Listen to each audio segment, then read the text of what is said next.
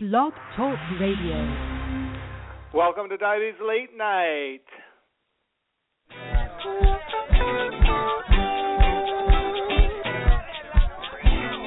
Sometimes you feel insecure. Trust me, babe, I understand. Straight up for real. Even with no manicure, just know that I still hold your hand. I'm just you look so good when you walkin' by. Sexy comes in every size. Keep wearing that. You ain't playin'. You got yourself a new man. That's Kanye's workout plan. I call that baby fat. Baby fat. But you sure look good to me, I think. You're so beautiful. Get the what I show. Go up, down, up, down, up, down. Go up, down, up, down, up, down. Shake it fast. Yours. How much you pay for it? I say you're too beautiful, and I don't care who knows. Go up, down, up, down, up, down. Go up, down, up, down, up, down. Shake it back. It all look good to me. Hello, divas and dudes. Are you ready? Because I'm ready to welcome you to May's Diabetes Late Night. Thank you for tuning in to the only diabetes podcast with musical inspiration. I'm your host, Mr. Divabetic, and tonight we're spotlighting the music from the Empire TV show, courtesy of Sony Music. For those of you who haven't caught on to this hip-hop soap opera, Empire is a brainchild of director Lee Daniels and screenwriter Danny Strong. Equally inspired by King Lear and my favorite 80s nighttime drama, Dynasty, it centers on the mighty but shattered Lyon family, headed by rapper-turned-mogul Lucius Lyon, played by Terrence Howard. He was recently diagnosed with ALS at the beginning of the show, and he's so anxious about his legacy that Lucius makes this horrific decision to make his three sons compete to run Empire Enterprises. Of course, things heat up the minute Lucius's ex-wife Cookie, played by Taraji P. Henson, comes into the action. Now, Cookie has a really big grudge, everybody, if you haven't watched the show, because she spent 17 years in prison taking the fall for the couple's past drug deals. Now, half her sons love her and the other half hate her, as she struggles with all of them to try to see who's going to take over Empire. Can we say drama? And, of course, when we say drama, you know I'm a total fan. I love the clothes. I love the cast. I love the music. And I love the action. And, yes, although no one has diabetes on the show does remind me of my days working for Luther Vandross in the music industry, and Luther Vandross had type 2 diabetes. So tonight we thought we'd play some of the songs from the #1 soundtrack, courtesy of Sony Music, and talk about the toll diabetes has had on the music industry. From Frankie Knuckles and Big Pun to Ella Fitzgerald and Luther Vandross, so many of our favorite beloved music artists have died from diabetes health-related complications. When you look at the loss, it's staggering, because not only is it happening to our favorite stars, it's also happening to their fan bases. And, you know, that's why 10 years ago I started Divabetic. I wanted to reach out to Luther's fans, who were primarily African-American and Latino women who are disproportionately affected by some of the diabetes health-related complications like stroke, and empower them with a glam, more fearless philosophy. And this show hopes to empower you to take on your diabetes with a new diva, bold, sassy attitude. Because after all, there's still a lot of celebrities living with diabetes and performing at their best, including Bret Michaels, Pat LaBelle, Shaka Khan, Nick Jonas, Elliot Yamin, and Randy Jackson. They're all showing us that you can live well with diabetes and be happy and healthy, and the music could play on. Now, stay tuned as I discuss this topic and more with my guests tonight, the Charlie's Angels of Outreach, poet Lorraine Brooks, Mama Rose Marie, and Sherry from Los Angeles. But before we get things started, let's take a minute and donate to Divabetic. Your tax-deductible contributions are greatly appreciated. Coming up, I've got spoken word inspiration on Diabetes Late Night. But let's take another listen to a song with one of the big-name guest stars on the Empire soundtrack, courtesy of Sony Music. This star won an Oscar for the Best Supporting Actress in 2007. Here's Jennifer Hudson. Black girl, work it out. Black girl, work it out. Big girl, make it clap.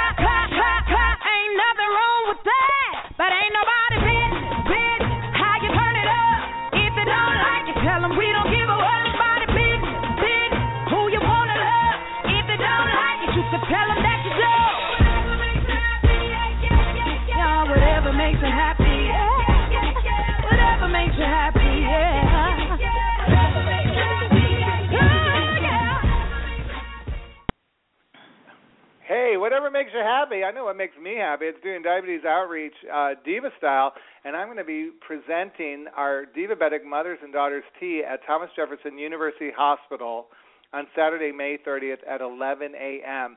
This is a free and fabulous program. Guest stars include Catherine Schuler and makeup artist Yagu Jones, who are going to be helping me to inspire women to glam more, fear less.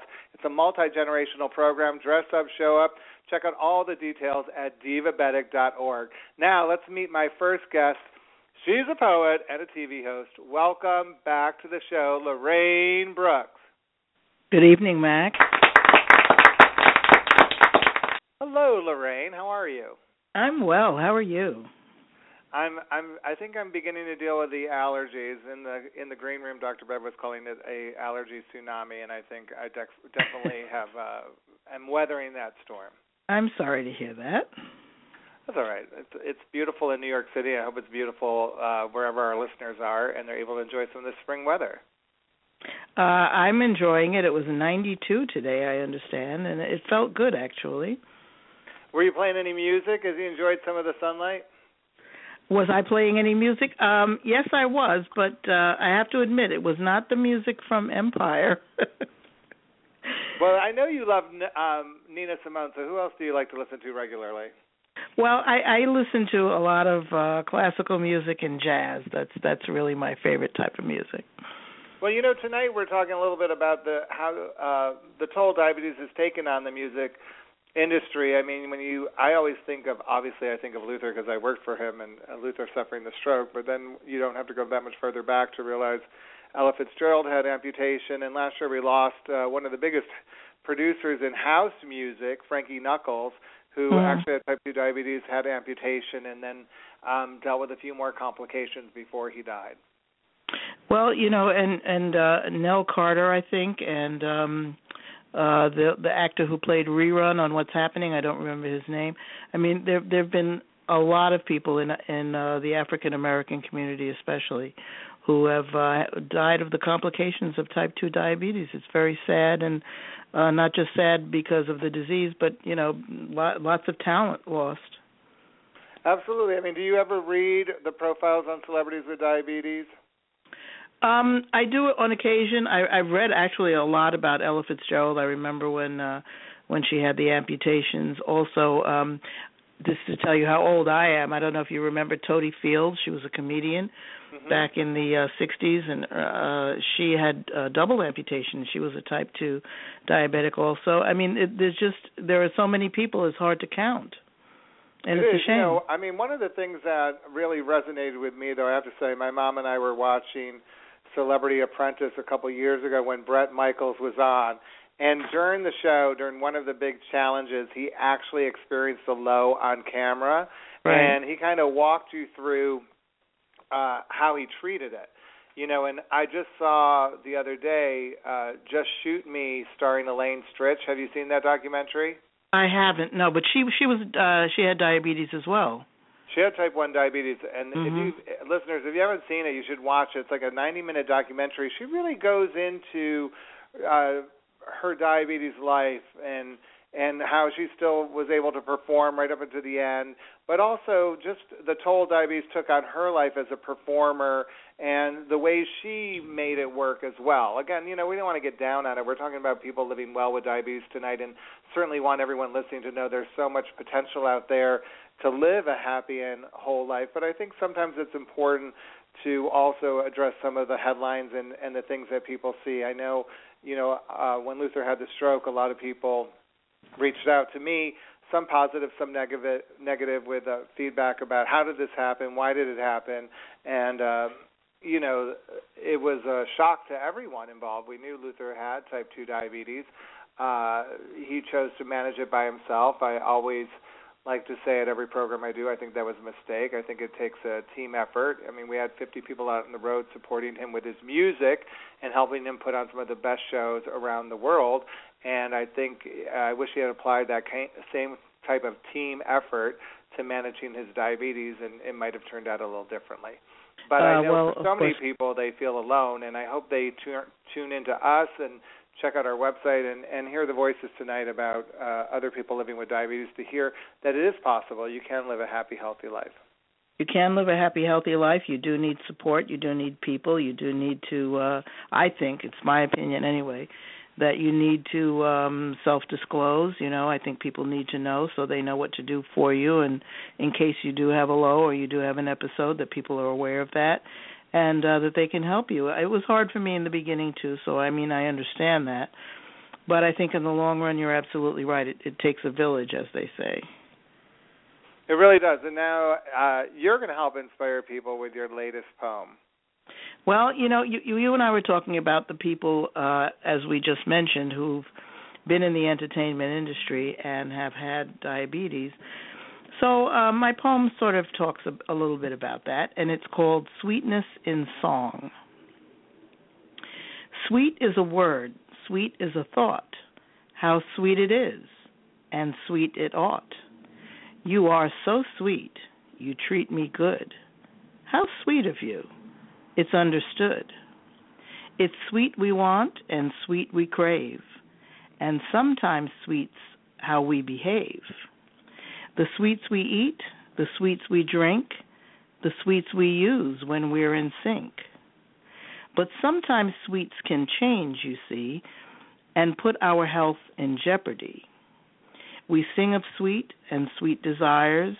We dream of love that sweet inspires. But health comes first, and so it should. And sometimes sweets don't do us good. To those who sing their sweet, sweet songs, to those to whom our heart belongs, keep singing and keep shining bright, and your sweet songs the earth will light. And most of all, to Luther, dear, we miss that voice we long to hear. Your sweetness lives until we meet. We'll always hear your voice so sweet.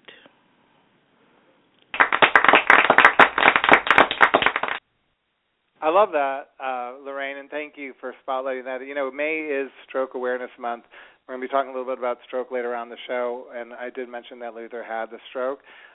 You know, I don't take a lot of time to talk about him, and I'm so grateful that you mentioned him. I think, like, the biggest message that I want to say around it is he was so powerful and strong in everything he did, and he was an amazing entertainer. I think his music stands for that. And I think the message that people should take away, though, is that diabetes was really powerful to do what it did, and if you're not taking it seriously right now in your life, someone who's listening to this show, you don't understand the true power it has. You have to really respect it, because if it could take out someone like Luther Vandross, then you know, no matter what you're thinking in your head right now, for the people listening, that you need to get serious about this and manage it in order to go on and create your own special music, whatever that you choose to be, or whatever drum, whatever beat of a drum you listen to. But, you know, that's the thing about that, Lorraine, is mentioning Luther's name so people realize how profoundly powerful it is and how important it is to manage it even when you don't think you have to take it seriously. Well, that's exactly right. I could not have said it better myself, and I was a big Luther fan, as I'm sure most people were. Such a talent, such a larger-than-life figure, and you're right. You know, we look at people and we assume that because they look okay on the outside, or they're functioning, or they feel all right, that everything is fine. But this is something that you really have to take seriously and take care of, and live. You can live well with it. So I thank you again for all of the things that you do and all of the things that you say to encourage people, and we'll keep on trucking. Absolutely. You know, the music keeps playing. That's what the message we want people to take away. You know, I don't know if you watch it, but Empire's popularity didn't happen overnight, Lorraine. No. But the ratings did climb every episode from the first season. They got bigger and better with each new episode that came out, making it Fox's mid-season replacement, a genuine cultural phenomenon. Let's take a listen to another popular song, courtesy of Sony Music, from the Empire soundtrack. I do what I want and say what I want with no apology. If you leave, I'm gonna say what I want with no apology. And they won't shut me up, hell no, hell no. No, they won't shut me up, hell no, hell no. I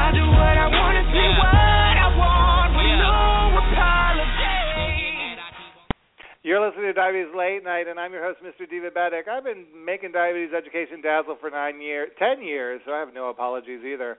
I love that song. It's time to meet two of the friendliest diabetes educators from around the country, who I finally refer to as the Charlie's Angels of Outreach. Ooh la la. That's right, everybody. Please welcome to the show Patricia Addy-Gentle. Hi, Patricia. Hi, Max. Welcome. And Dr. Beverly Adler. Hi, Dr. Beverly. Hello, Max. Dr. Bev, and happy Mother's Day, a little belatedly, to your Mama Rose and to your listeners. And to you and Patricia as well. And Sherry, you. Coming up, we've got a lot of mothers on the show tonight. This will be great. Thank you for recognizing that. All right, so, you know, this month we're taking on the show Empire. You know, it's inspiring us to talk about the music industry and how it's been affected by diabetes. I mentioned Bret Michaels. I talked to Lorraine a little bit about Ella Fitzgerald, and then I zeroed in on my own personal experience working for Luther Vandross, who had type 2 diabetes. Dr. Bev, I want to start with you because a lot of people, a lot of the fans experience a sense of loss when their favorite celebrities die. And the media does love to report the shocking details of someone's untimely death. I'll tell you, it's quite frightening. I remember when Luther had the stroke, one of the hospital staff went into the room and called up one of the radio station and gave, you know, on-air reports of Luther, and it was really disturbing to the family as well. They didn't have all the information, and I think it was very unsettling to the fans. I'm just wondering, how do you advise people to cope with that? You know, I mean, it's not one of their loved ones, but they are beloved, and people really did worship Luther Vandross. So I'm sure when he died, it affected much more than just his friends and family around him, and I'm sure it took a long time for a lot of people to get over it. I'm sure that is true, because when you are a celebrity, it's almost as if they're part of your own family. Even though you really don't know the person, you know, like, you know, personally, it just, you know, so much about these celebrities that they feel like your friend. And, you know, when a friend is diagnosed or something bad happens, it's very upsetting. And I think the thing about how people react, I think they can react one of two ways, and both are on the extreme end. One is that when you hear your friend, the celebrity, is diagnosed, you know, with something negative as a complication of diabetes, I think that it can frighten somebody who hears about this, and they think to themselves, well, if it happened to, let's say, larger than life, Luther, well, what's to say that it won't happen to me? And that reaction can make them feel hopeless and helpless to really take good care of themselves, which would not be how I would like them to be inspired. And the opposite is true, that when you hear a larger-than-life personality is diagnosed with something negative, you can look at that as a negative role model and say, if that could happen to him or her, I am going to work harder that doesn't happen to me. It doesn't have to have the same outcome. So I think those are the two choices, how people hear it, you know, glass half full, glass half empty.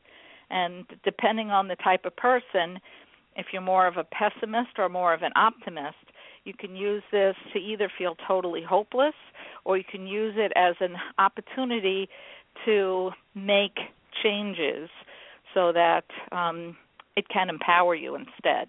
Right. I mean, I really hope people hear what the second part of that, of what you're saying. You know, you just made me remember the exact moment when it all happened. You know, the media was just reporting that Luther had a stroke, and it just became so important to me that they related it to diabetes, because I had no concept that something that destructive could happen as a result of not managing your diabetes. And so the minute it came out and the headline ended, Luther had a stroke, I just felt like, you know, people were just being, no one was learning from the experience, that I didn't want people to be like I was 24 hours before that happened. I wanted them to hear what had happened and begin to relate how these things are related and, in order to take action, be preventive. I understand what you're saying, and as you spoke earlier, there are quite a number of, in the music industry and celebrities in general, that do have diabetes. And, people can also hear the quiet victory instead of the loud negativity. So I remember years and years ago with my own diabetes, I remember Mary Tyler Moore, who was, managing her diabetes, and she was very successful in television and film. And I remember that, I could take that as something to inspire me in a positive way. I could understand that. I think I'm sure a lot of people look at Nick Jonas with the same attitude today. I mean, he's so outspoken about it. He wears his Omnipod like on a sleeveless shirt. He has no problem like really showing people how outspoken he is, like Lorraine was saying. And I even think the beauty pageant participant last year, I think she was, it's either Idaho or I think it was Idaho or Iowa. Idaho, yes. She wore her pump during the swimsuit competition. Absolutely. To show people how, that these devices are a part of our lives, and they don't have to be hidden any longer. They're, this is what keeps her alive, and it's a part of her. And I think, that I'm sure people take away that as well. I sometimes, though, I have to say, I have a knee-jerk reaction to it sometimes because I think people see it and they get a little judgmental and angry, and then they just kind of push it aside and they don't really take any knowledge from it. And you certainly can't do that with everything, but on the point with Luther, I have diabetes in my family. I felt very unaware before the stroke. I had no one had sat me down and explained things to me. I had no idea that there was a correlation between the two. And so when he did have the stroke, it just became, to me, as someone who has diabetes in my family, I felt obviously regretful. I did feel shame. And I just felt like, I wish I had been empowered more to help him out on that level.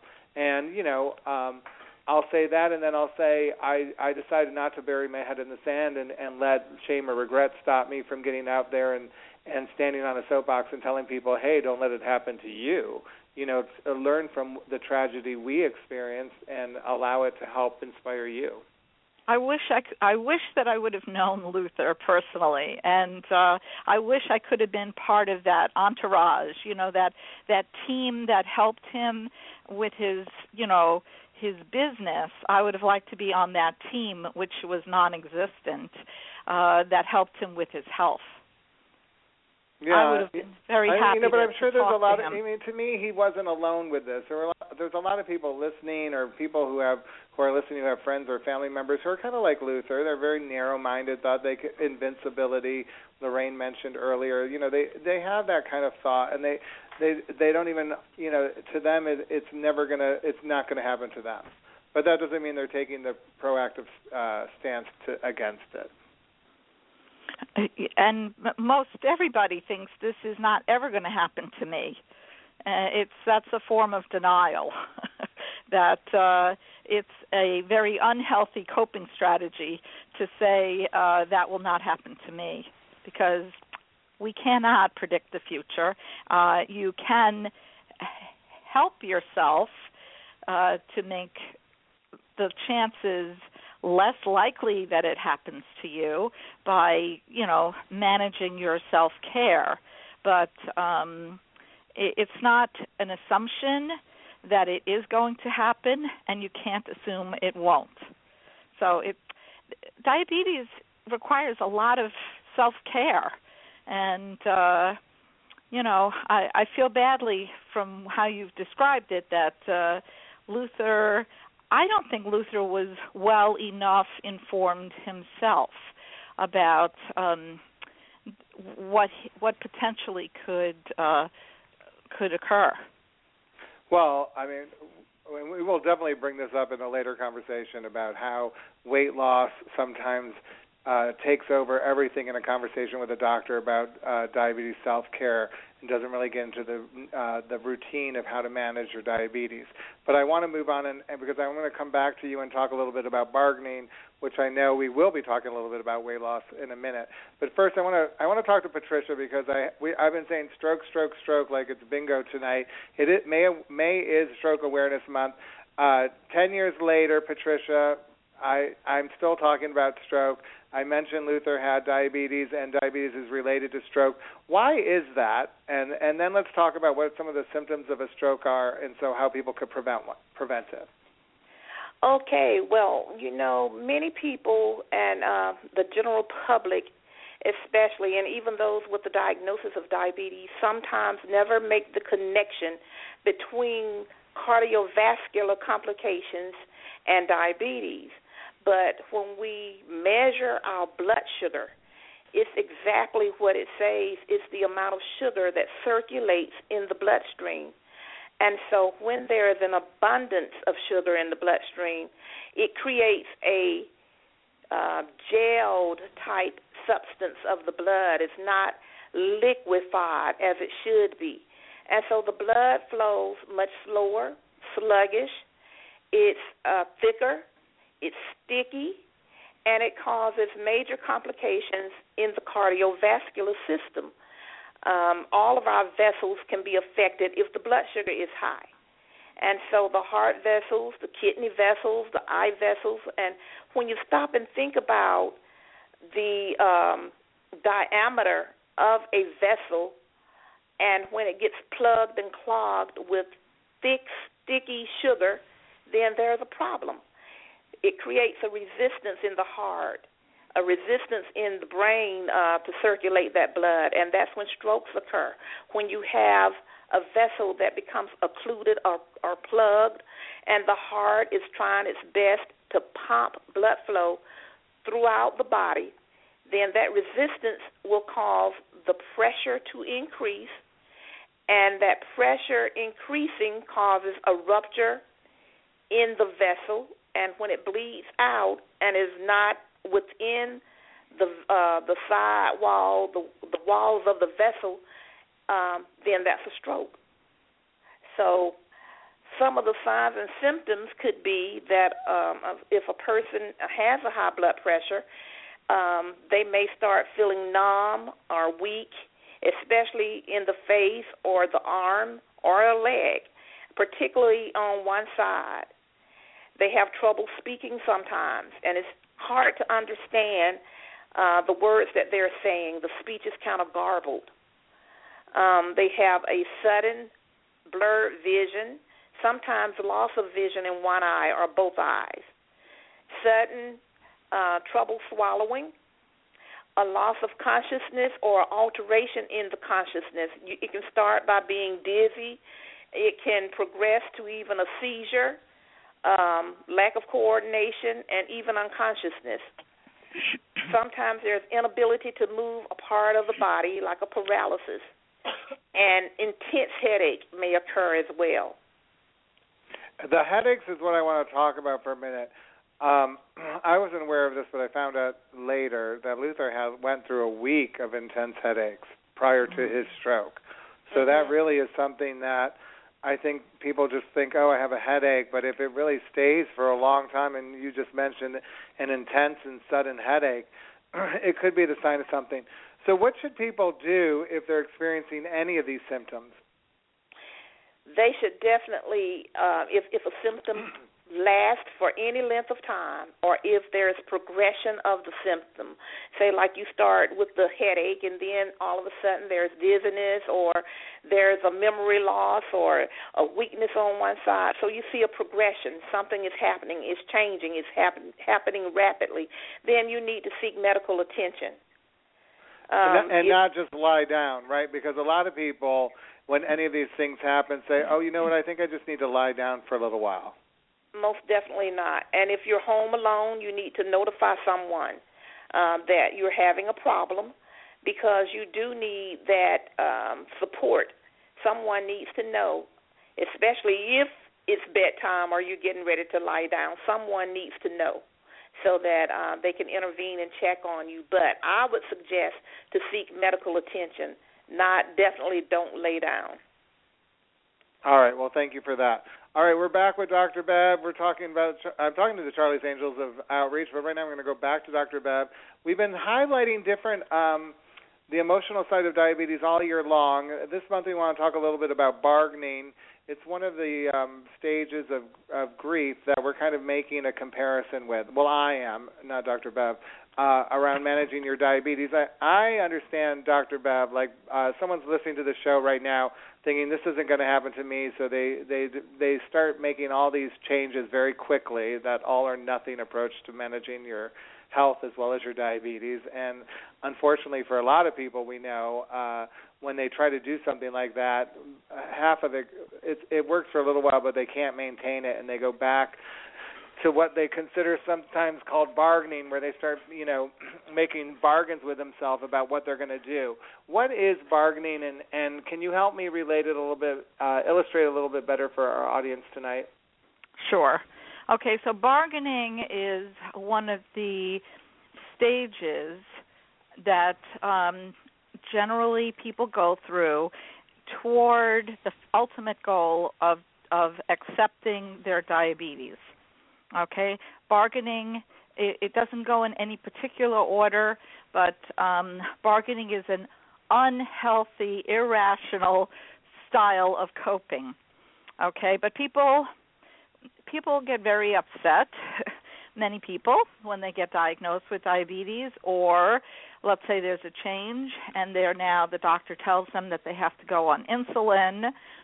Okay, so that seems like the worst thing that can happen to some people, okay, or even the diagnosis of diabetes. They feel like it's the worst thing that could happen. And so what happens is they feel totally helpless. What can I do to not make this happen? And at that point, they start making bargains. They make a deal. It's a desperate plea to many times a higher power, God, I will never again eat any more cookies if you don't make me diabetic. Or they'll start bargaining with a doctor, okay? Please don't put me on insulin. I promise I'm going to be, perfect.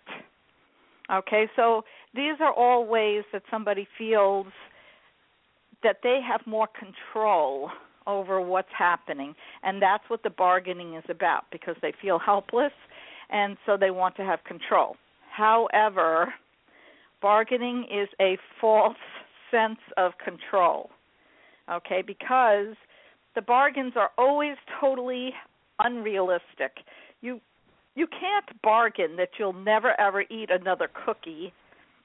And you can't bargain your way with a doctor that you should not be going on insulin when a doctor knows that you're at a point with your diagnosis where insulin is going to help you feel better, okay?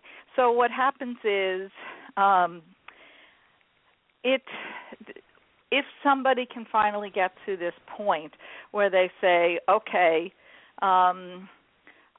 I'm not going to, make this crazy bargain, but instead they're actually going to try to accept their diagnosis or accept their insulin, then they are, they can really be truly empowered and not the fake sense of empowerment. So lots of people don't want to accept whatever it is that they're being diagnosed with, and so they there's a sense of fear because they feel helpless. What's going to happen in the future? And so that's one reason that they are trying not to face facts, okay, because they're worried about the future, or they may be worried about other people and the shame and blame that now they're going to be, you know, under scrutiny from other people. And so they're making all these deals with God or doctors that because they're just so fearful and helpless. And so people use that. I think this is great. Other people use that as well. I mean, like, turn the tables for a minute on some of these crazy health and wellness people who use bargains like, if you do X, Y, and Z, you could reverse your diabetes.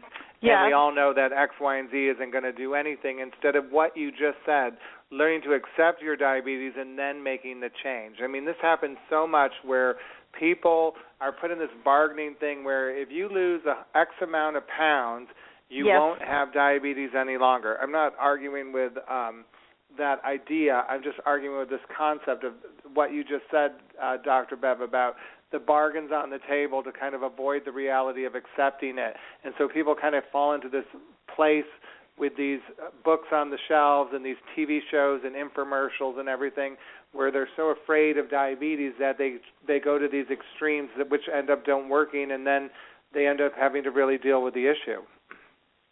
Yes, yes. And there's, as we've talked about previously over previous months, there's other unreasonable ways to try to avoid accepting their diagnosis. And many people go through denial. Many people are angry. This is another irrational idea that does not work, is bargaining.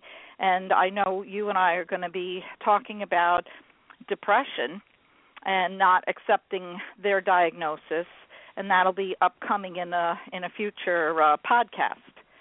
But right, and a lot of people bargain around depression, don't they? You know, they try to get themselves. You know, they just don't really want to face that they might need the medication or something else to help them kind of, you know, find through that journey of understanding it. I mean, you talk about shame and blame with diabetes. Certainly mental illness has a huge shame associated with it for some insane reason. Insane, yes, that's a good way of expressing it. Well, we've got a lot to talk about. But I did want to say, I know I had one more note, and then we're going to move on because I can't wait to meet Sherry from L.A. We could compare bargaining to Bruce Jenner. I know I'm always reaching for these comparisons. My listeners love it. But obviously he made some kind of bargain with himself at some point that if he could win the gold medal at the mm-hmm. Olympics, he was really a man, and this idea of being a woman would kind of disappear. And there you go. With, you know, 30 years fast forward, he's sitting down with Diane Sawyer telling her a different story, right? I mean, that's this kind of bargaining and the reality of kind of learning to accept what's really going on and moving forward that way. Exactly. He, you know, you can try to make these bargains, but ultimately they're going to not hold water. You're not going to be able to maintain the bargain, okay? Bruce Jenner could not maintain the bargain, even as this, winning athlete.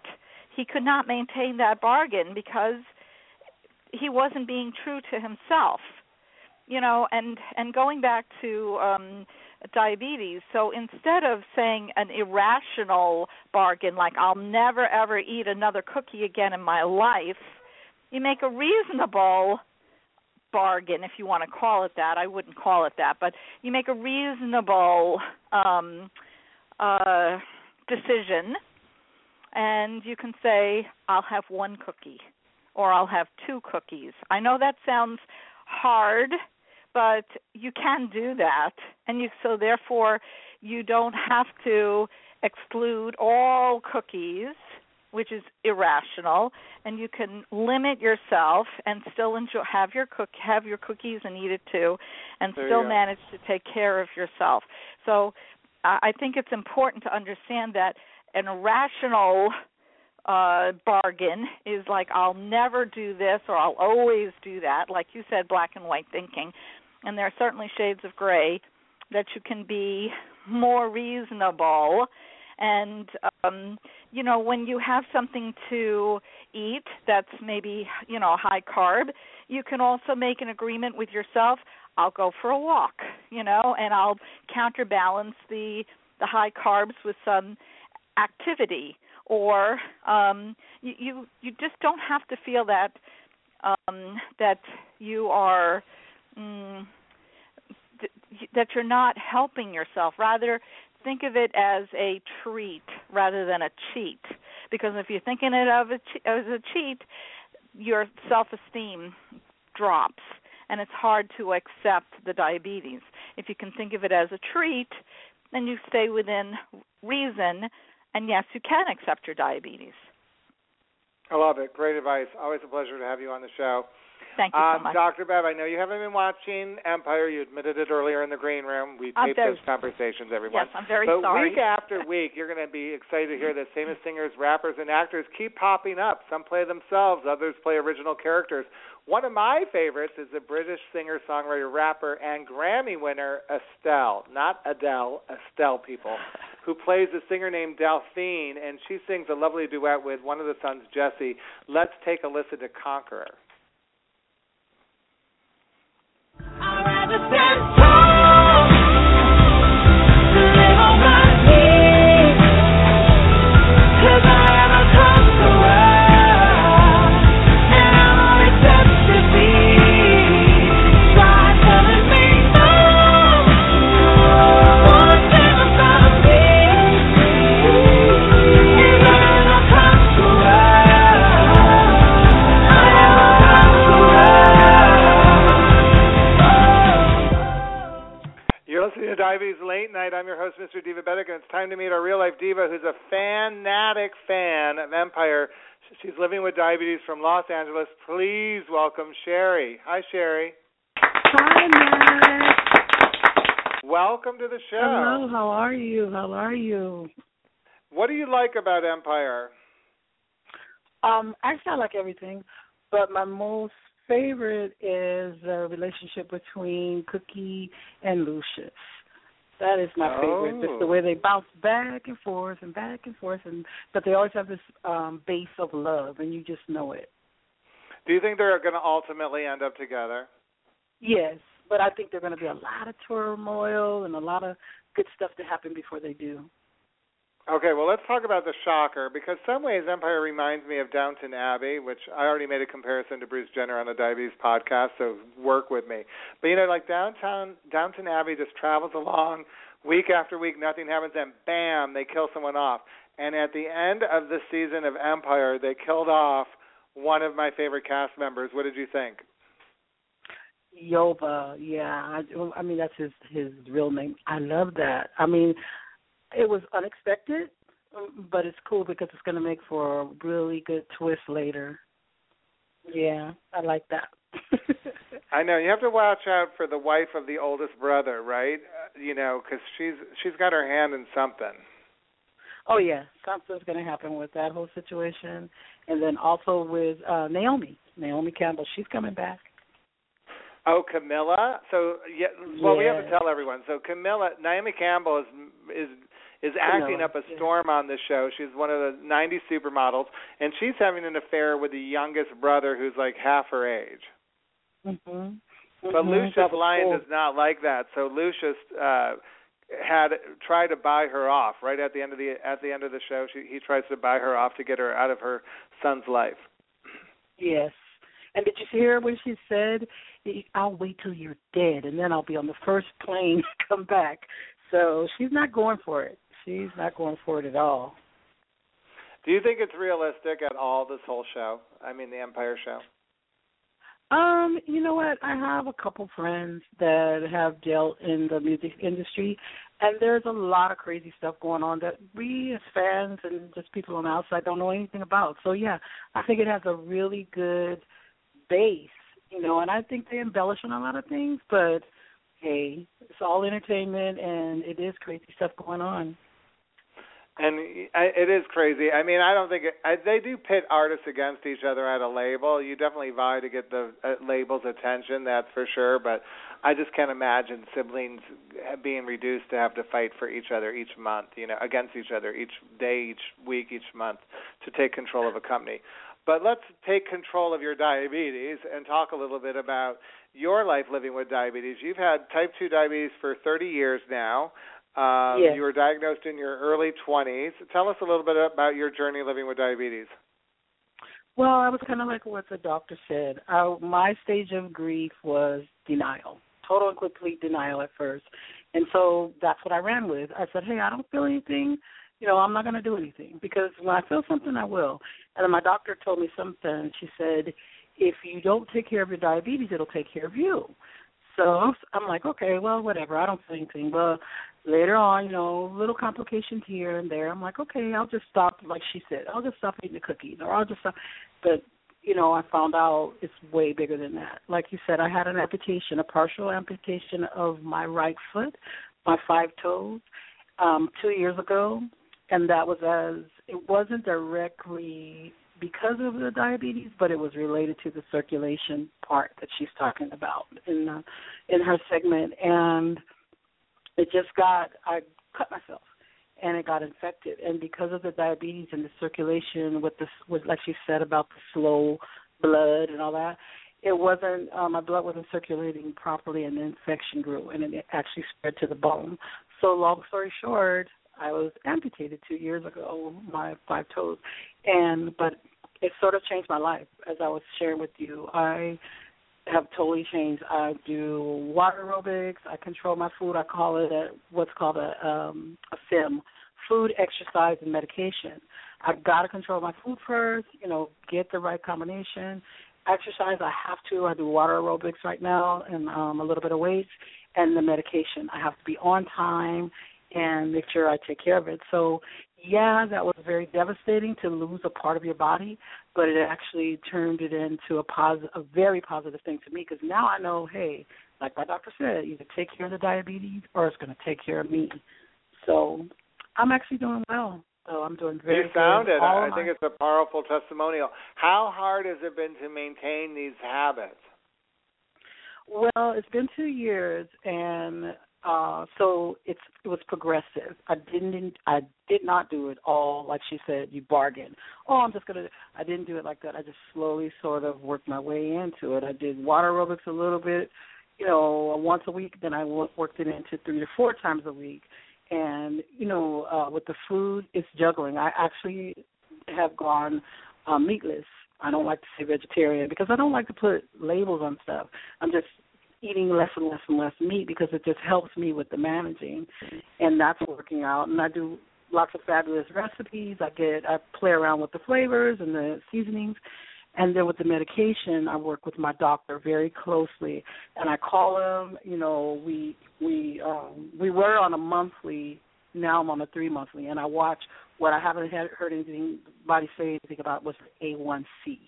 And when I went into the hospital, my A1C was 12, which is really high. And because normal for a diabetic is 6 and under, they want it. So I just work real hard, and every 3 months I have my A1C checked to make sure that, you know, I'm within my parameters, and I check my sugar at least once a day, if not sometimes 3 times a day.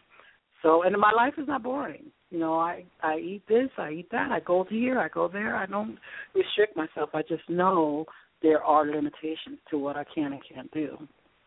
And it doesn't have to limit your joy. I mean, it sounds like you have made it manageable. And for people listening out there, you started making these changes slowly, you said, you've gotten better at it. Your confidence builds up, and suddenly these new habits really do take hold and become a way of life, it sounds like to me. That's great. And you meet people that are doing the same thing, or like at the pool, everybody, here comes this girl with this amputation, but I'm in that water doing just as hard of work as everybody else with the water aerobics. Well, so, I have to ask you, Sherry, I mean, someone's listening to this saying, oh, I could never do that. How did you get in the pool the first day? Because you must have been, I would think I would be very self-conscious. I have psoriasis. Sometimes I don't want to go in the pool.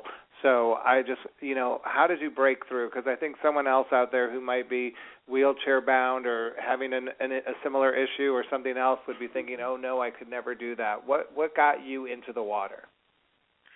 Well, I cheated a little bit. I found a pool that was therapeutic. It's a very high temperature pool, so the temperature's never below, say, 88 degrees. And I'm sort of I am in the mental health field, so a lot of older people worked out there, and I just knew they were going to be accepting. So that was the least of my concern, because I was like, I got to get this exercise in no matter what. So I'm going to find some place where I can be at least semi-comfortable. And then I'll have to tell you, after the first week, I didn't care about anything. I didn't. You know, at first I was like, oh, God, like you said, oh, God, you know, I still, you know, these people are you know, they're challenged in areas, too, like I am. So at first I was, but then after the first week I was like, oh, this is so cool. I wish I would have, you know, started doing this 10 years ago, you know. So, yeah, it was a little bit of a challenge, but I sort of was all in. I was like, you know what, I got to make a change no matter what. I'm not going to go jogging with half a foot on one, you know, on one foot. So I'm going to do what I need to do to make it happen. I love it. Glamour, Fear, Lust, everybody. Great, great advice. Thank you, Sherry. Sherry, I love to play games, and we're going to play our first game after we play a song that reminds me of Naomi Campbell. I can't believe we were talking about her. She's my favorite supermodel from the 90s, and now she's back on the small screen week after week with Empire. Let's take a listen to another song from the Empire soundtrack, courtesy of Sony Music. Ain't nothing in this heaven world for free. We got to install microwave ovens, yeah, we do. Custom kitchen delivery. We got to move these refrigerators, yeah, we got to move these color TVs. All right, we're back. It's time to play our first game. It's called Divy's Brain Teasers. I love to play this game out on the streets when I go to the parades and festivals in New York City. Sherry, I'll have to do it out in L.A. one day, but let's pretend we're on the street right now. Here's a question from D-Life, your brain teaser for tonight. Food high in carbohydrates, such as sugar, potatoes, pasta, bread, and cereal, will cause your blood glucose levels to, A, go up, or B, go down. What's your answer? Go up. Is that your final answer? Final answer. That was pretty easy, but that's what it does. Carbohydrates will bring your blood glucose levels up. We'll talk about that in a minute with Patricia and Dr. Bev. We're going to play our second game, though. It's Divy's Time Machine. Try to put these 3 milestones in the correct chronological order, and you'll win the big prize. Here you go. Number 1, the primetime soap opera Dynasty premieres on ABC and creates a sensation. Number 2, the Dextrometer is the first meter with a digital display and is operated by battery is launched. And number 3, Luther Vandross releases his second album titled For Always, Forever, For Love. Put them in the correct order. Ooh. The Meter, Dynasty, and Luther Vandross. Is that your final answer for the car? Final answer. Yeah, okay. You could phone a friend. Who do you want to phone, Dr. Bev, or do you want to phone Patricia? Dr. Bev. Dr. Bev. Hello. Dr. Bev, help her out. You know what? I heard what she said, and I don't think she was in error. Did I mishear you? Sherry, did you say you thought the first thing that came out was the meter? No, I think I said Dynasty. Oh, you did. Oh. Okay. That was my mistake. Yes. Okay. Well, in 1980, the Dextrometer was launched, and that was the first meter which had a digital display and could be operated by a battery. And in 1981 is when Dynasty premiered, and in 1982... Luther Vandross released his second album, For Always, Forever, For Love. Oh, wow. Well, I accept it, but I think I should win the car anyway. Well, no, you know what you're going to win? For helping us raise awareness in a fun new way, you're going to get a new Naturals gift basket filled with diabetic-safe, low-glycemic, tooth-friendly sweeteners. A Cabot Cheese gift basket filled with an assortment of delicious, low-fat cheeses, Dr. Greenfield's diabetes lotions and products, which are specifically designed for people with diabetes with sensitive and delicate skin, and from Spry Publishing, a prize giveaway from the premier publishers of health books and media. They deliver valuable content on a wide range of medical subjects, including the fabulous book, The Complete Diabetes Organizer, by AADE Educator of the Year, Susan Weiner. What do you think of those prizes? Wow, I'm excited. Well, you're a Luther fan, so Thank you. We had to make them good. All right, well, guess what? We're running out of time, so we're going to bring in our final guest, Mama Rose Marie. Happy Mother's Day, Mama Rose Marie. Well, thank you very much. I had a wonderful Mother's Day. I'm glad to hear that. What did you do? I wasn't there. So she has other children. I have so many sons. Well, we went out to brunch, and that was really very nice. And then my very special thing was that my one and only grandson came over and visited me and brought me flowers and wrote me a note of what he thought of me. And it was just so precious that it will be a note that I will treasure forever. I was so thrilled. Oh, he had nothing but good things to say, so I hope I could live up to it. You certainly do, and thank you for being my mom, too. Well, you're very welcome. All right. Well, your phone call was also very special to me, so thank you for that. Well, we'd love to hear your tip for May. Okay, well, my Mother Your Diabetes tip for May is to eat more vegetables. You can do this by doubling the amount of vegetables called for in your favorite recipe for soups or salads, pastas, or casseroles. This will help enhance the flavor and add nutritional value in a quick, easy way. A little extra chopping can go a long way to help you to increase your vegetable intake. Ciao for now. Great tip, Mom. Thank you for being on the show. Well, you're very welcome. Hey, we have a special guest caller from New York. Please welcome one of the former Divabetic Club members from New York, Laura Ann. Hi, Laura Ann. Hi, Max. How are you?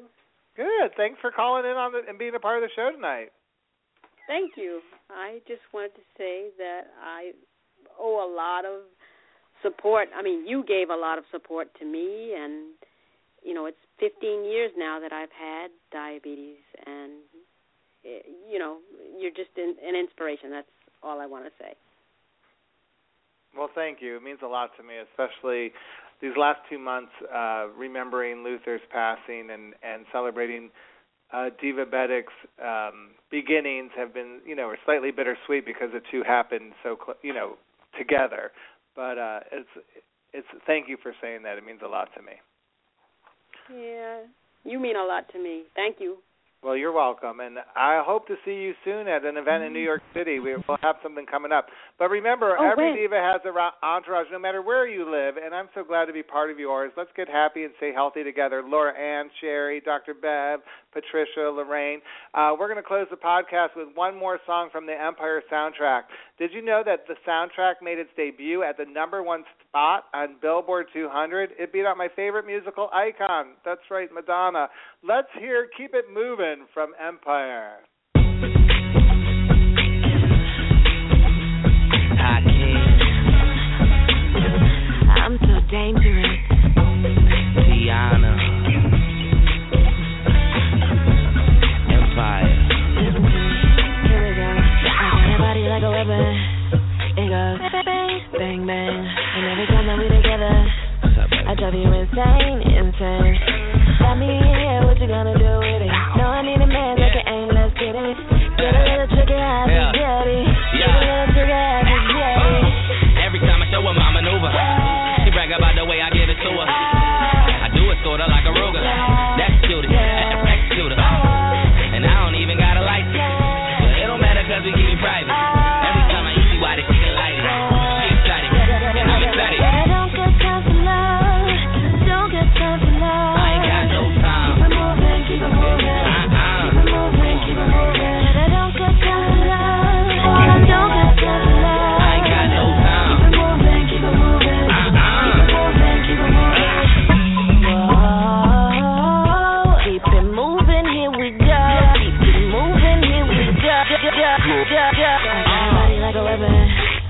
us. Bang, bang. And every time that we together, I make you say my name. Got me in here, what you gonna do with it? No, I need a man like an aim, let's get it. Get a little trigger happy, daddy. Get a little trigger happy, daddy. I just wanna hit the bulls I want. You just wanna make me wait around for months.